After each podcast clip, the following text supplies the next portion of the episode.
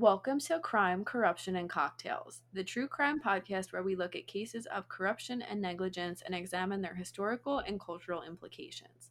Today, what should I be drinking? I think I put a pina colada in the other one, so I can't say that. Today, I'm drinking a pina colada. What do you have, Del? I am drinking a martini, and on this week's episode, we are going to look at one of the most infamous cult leaders in American history and what he called his family. We are, of course, talking about the Manson family. Few cults have had the cultural impact as the Manson family, and we're going to dive into who Charles Manson was, how the family was formed, and the horrific crimes that they committed. Let's start with some background on Charles Manson. Charles Manson was born Charles Mills Maddox on November 12, 1934, to Kathleen Manson in Cincinnati, Ohio. He most likely never met his father, but it's believed that his father was Colonel Henderson Scott Sr. His mother had taken the colonel to court for a paternity suit, but it's still not known whether Charles ever actually met the man. In August of 1934, while pregnant with Charles, Kathleen married William Manson.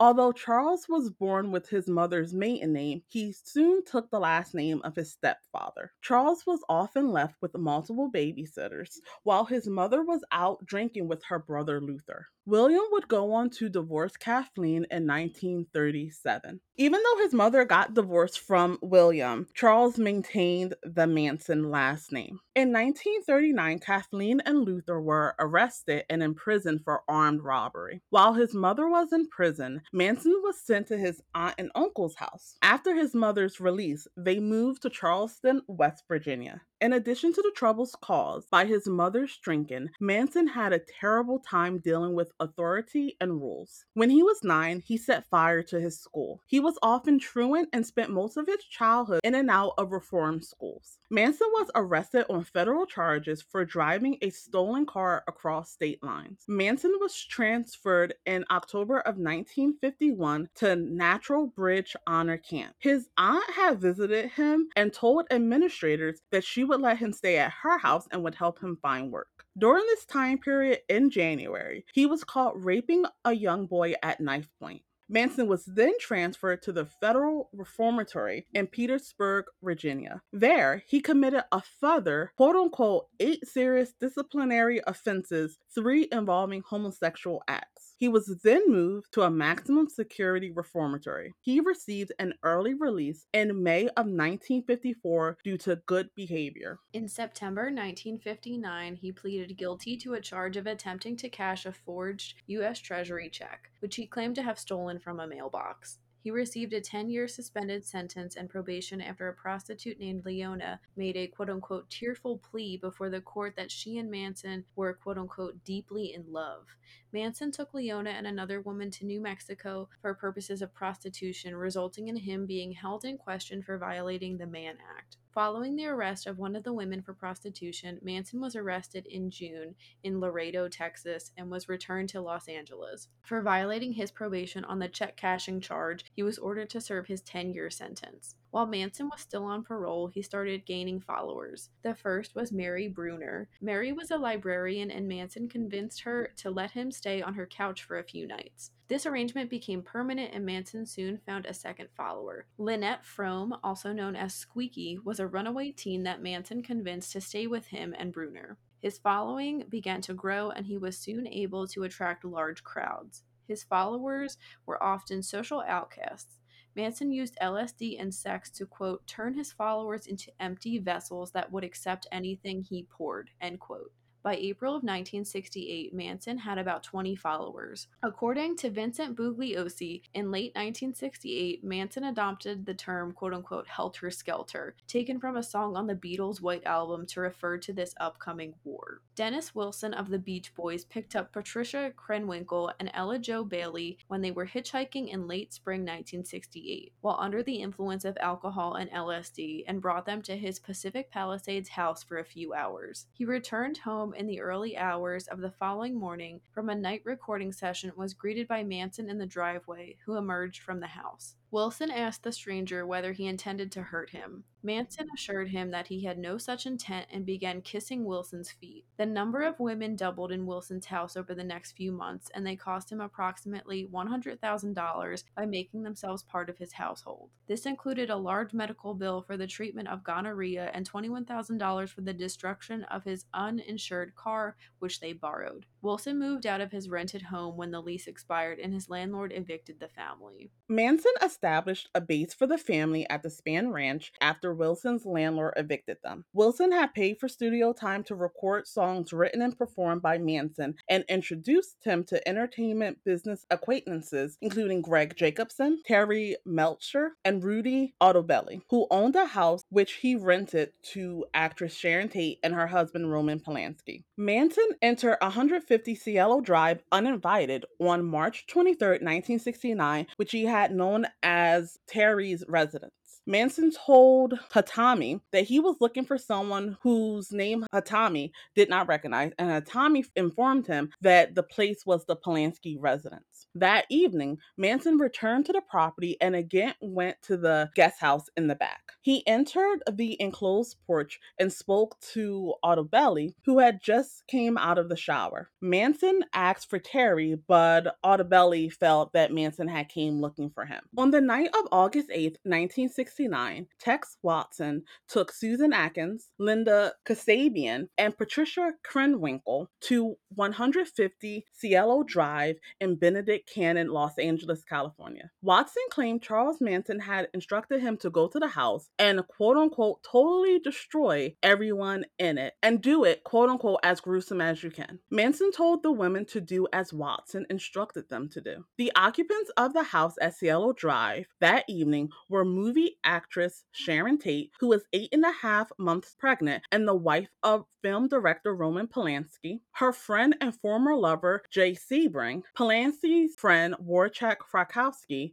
and Frykowski's girlfriend Abigail Folger, Harris to the Folger coffee fortune. Also present on the property were William Garretson and Stephen Parent. Polanski was in Europe at the time working on a film. Watson removed the screen, entered through the window, and let Atkins and Krenwinkel in through the front door. He whispered to Atkins and awoke Frykowski, who was sleeping on the living room couch. Watson kicked him in the head, and Frykowski asked him who he was and what he was doing there. Watson replied, quote, I'm the devil and I'm here to do the devil's business, end quote. On Watson's direction, Atkins found the house's three other occupants with Krenwinkel's help and forced them to the living room. Watson began to tie Tate and Sebring together by their necks with rope, then slung it over one of the living room's ceiling beams. Sebring protested the murderer's rough treatment of the pregnant Tate, so Watson shot him. Folger was taken momentarily back to her bedroom for her purse, and she gave the murderer $70. Watson then stabbed Sebring seven times. Frykowski's hands had been bound with a towel, but he freed himself and struggling with Atkins, who stabbed his legs with a knife. He fought his way out the front door and onto the porch, but Watson caught up with him, struck him over the head with the gun multiple times, stabbed him repeatedly, and then shot him twice. Kasabian had heard quote unquote horrifying sounds and moved toward the house from her position in the driveway. She told Atkins that someone was coming in in an attempt to stop the murders. Inside the house, Folger escaped from Krenwinkel and fled out a bedroom door to the pool area. Krenwinkel pursued her and caught her on the front lawn where she stabbed her and tackled her to the ground. Watson then finished her off. Her assailant stabbed her a total of 28 times. Frykowski struggled across the lawn, but Watson continued to stab him, killing him. Frykowski suffered 51 stab wounds and had also been struck 13 times in the head with the butt of Watson's gun, which bent the barrel and broke off one side of the gun grip, which was recovered at the scene. In the house, Tate pleaded to be allowed to live long enough to give birth and offered herself as a hostage in an attempt to save the life of her unborn child. But both Atkins and Watson stabbed Tate 16 times, killing her. According to Watson, Manson had told the women to, quote, leave a sign, something witchy, end quote. Atkins wrote pig on the front door in Tate's blood. Unfortunately, the Manson family wasn't finished. Tex Watson, Susan Atkins, Linda Kasabian, and Patricia Krenwinkel, along with Manson, Leslie Van Houten, and Clem Grogan, went for a drive the following night. Manson was seemingly displeased with the panic and fight of the victims in the previous night's murder. He told Kasabian to drive to a house at 3301 Waverly Drive in the Los Feliz section of Los Angeles. It was located next door to a home where Manson and family members had attended a party in the previous year. The home belonged to supermarket executive Leno and Rosemary LaBianca. Watson claims Manson roused the sleeping Leno LaBianca from the couch at gunpoint and had Watson bind his hands with a leather thong. Rosemary was brought into the living room from the bedroom, and Watson covered the couple's heads with pillowcases, which he bound in place with lamp cords. Manson left, and Krenwinkel and Van Houten entered the house. Watson sent the women from the kitchen to the bedroom where Rosemary LaBianca had been returned, while he went to the living room and began stabbing Leno LaBianca with a chrome plated bayonet. Watson heard a scuffle in the bedroom and went in there to discover Rosemary LaBianca keeping the women at bay by swinging the lamp tied to her neck. He stabbed her several times with the bayonet, then returned to the living room and resumed attacking Leno, who he stabbed a total of 12 times. He then carved the word war into his abdomen. Watson returned to the bedroom and found Krenwinkel stabbing Rosemary with a knife from the kitchen. Van Houten stabbed her approximately 16 times in the back and the exposed buttocks. Watson then cleaned off the bayonet and showered, while Krenwinkel wrote quote unquote rise and quote unquote death to pigs on the walls and quote unquote helter skelter on the refrigerator door, all in LaBianca's blood. She gave Leno LaBianca 14 puncture wounds with an ivory handled two tined carving fork, which she left jutting out of his stomach. She also planted a steak knife in his throat. Meanwhile, Manson drove the other three family members who had departed the ranch with him that night, Kasabian, Grogan, and Atkins, to the Venice home of the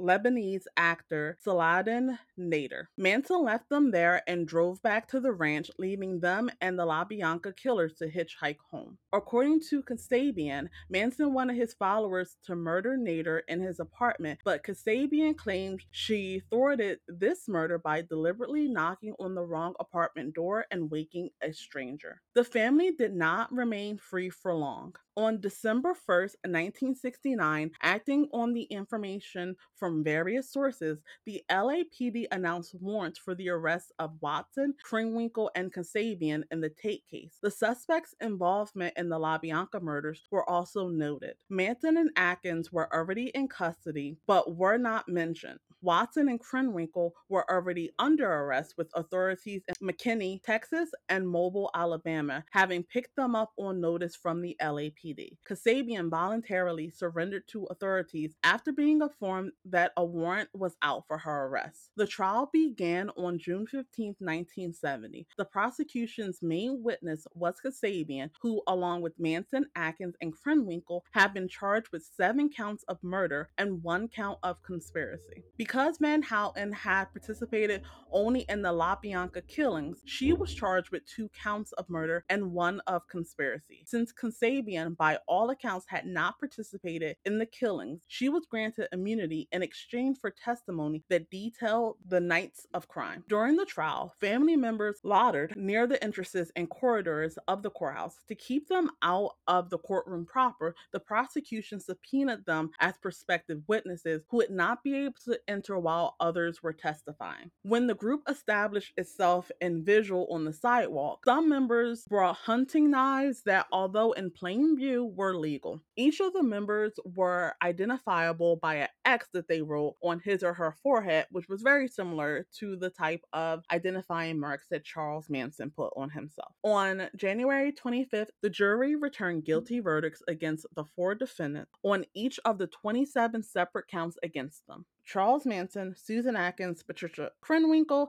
and Leslie Van Houten were all sentenced to death. Tex Watson was tried separately. On October 12, 1971, Watson was found guilty of murdering seven people Abigail Folger, Wojciech Frykowski, Stephen Parent, Sharon Tate Polanski, who was eight months pregnant, Jay Sebring, Leno LaBianca, and Rosemary LaBianca. On October 21st, 1971, Watson, like the others, was sentenced to death. In February 1972, the death sentences of all five parties were automatically reduced to life in prison when the California Supreme Court abolished the death penalty in that state. All of their sentences were reduced to life imprisonment, which by California law had to include the possibility of parole. Despite this possibility, none had been granted parole. Susan Atkins had been denied parole 14 times before her death in 2009 from brain cancer. Charles Manson had been denied parole 12 times before his death in 2017 from heart failure due to colon cancer. Patricia Krenwinkel has been denied parole 14 times, including the latest attempt in 2017. Leslie Van Houten has been denied parole 22 times, with the most recent time being in 2019. The past three attempts were approved by the parole board but denied by the California governor serving at the time of request, Jerry Brown, and current governor Gavin Newsom. Tex Watson has been denied parole 17 times, with the most recent being in 2021. So, before we discuss the other murders that were committed by the Manson family, Jenny, what are your thoughts on the Tate LaBianca murders? They are so, so brutal and difficult to hear about, but I feel like every time I hear about the Tate murders, I learned something new. I think for me, I don't know a ton about the Manson family. I think I've learned a lot more in recent years, but I am always like surprised at just how brutal it was. And I really didn't know anything about the LaBianca murders going into this. The fact that Rosemary LaBianca was fighting so hard for her life that she was swinging a lamp that the cord was attached around her neck. What a fighter, man. Like she did all that she could. A lot of these people did all that they could to survive, but they were just like outnumbered, I guess, uh, is the best way to say it. They weren't carrying weapons like the Manson family was. It's so tragic. It's become such a like a legend now that I think it's really easy for people to maybe like disassociate a little and not really view it as like real life, especially because it did happen so long ago. I know a lot of people kind of say this was like the end of like the 60s as like a loving, like happy, like flower power kind of era and it really scared people, especially because I'm glad that we mentioned how Charles Manson really was controlling people with LSD. These people like day in day out were like taking LSD. I think that really has to like mess with your mind somehow and it's like no wonder that they became violent. Del, what are your thoughts on all of this? I definitely agree with you. I think that when people think of really heinous crimes, this is probably one that's at the top of a lot of people's list for good reason. You had someone who through drugs, through manipulation, really transformed people that were desperate for love, desperate for someone to care about them. He transformed them into monsters and people that had no regard for the life of others. And I think that it's especially telling that most of his followers were women. I think that there's a lot of cult leaders, and we've seen this when we covered Jim Jones, who use sex, use drug to control women and other people.